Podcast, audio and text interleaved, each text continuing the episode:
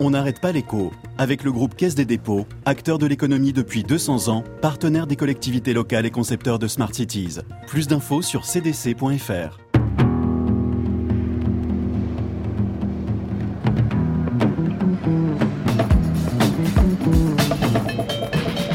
On n'arrête pas l'écho. On n'arrête pas l'écho.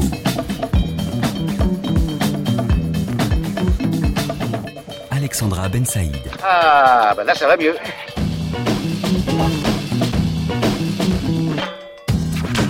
Deux à 1, c'est bien, c'est sûr. Mais franchement, cette semaine, il y a un autre score qui mérite notre attention. Et là, je ne veux pas vous mettre la pression à 9h14, mais on va faire une soustraction. On parle emploi.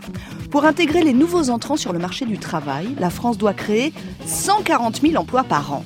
Eh bien, sur un an, la France en a créé près de 190 000, 160 000 dans le seul secteur marchand. Enfin, il se passe quelque chose.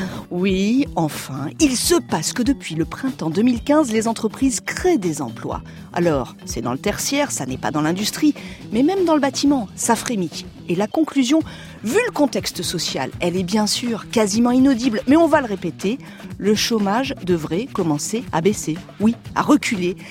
C'est un mouvement lent, c'est un mouvement d'une ampleur modeste, c'est un mouvement au timing bien tardif. Mais bon, même à la 89e minute, on peut espérer voir le ballon, enfin pardon, le taux de chômage, prendre la bonne trajectoire. Allez mon petit bonhomme Oui, oui, oui mon petit bonhomme, bravo Oui, oui, oui, oui, oui On n'arrête pas l'écho sur France Inter.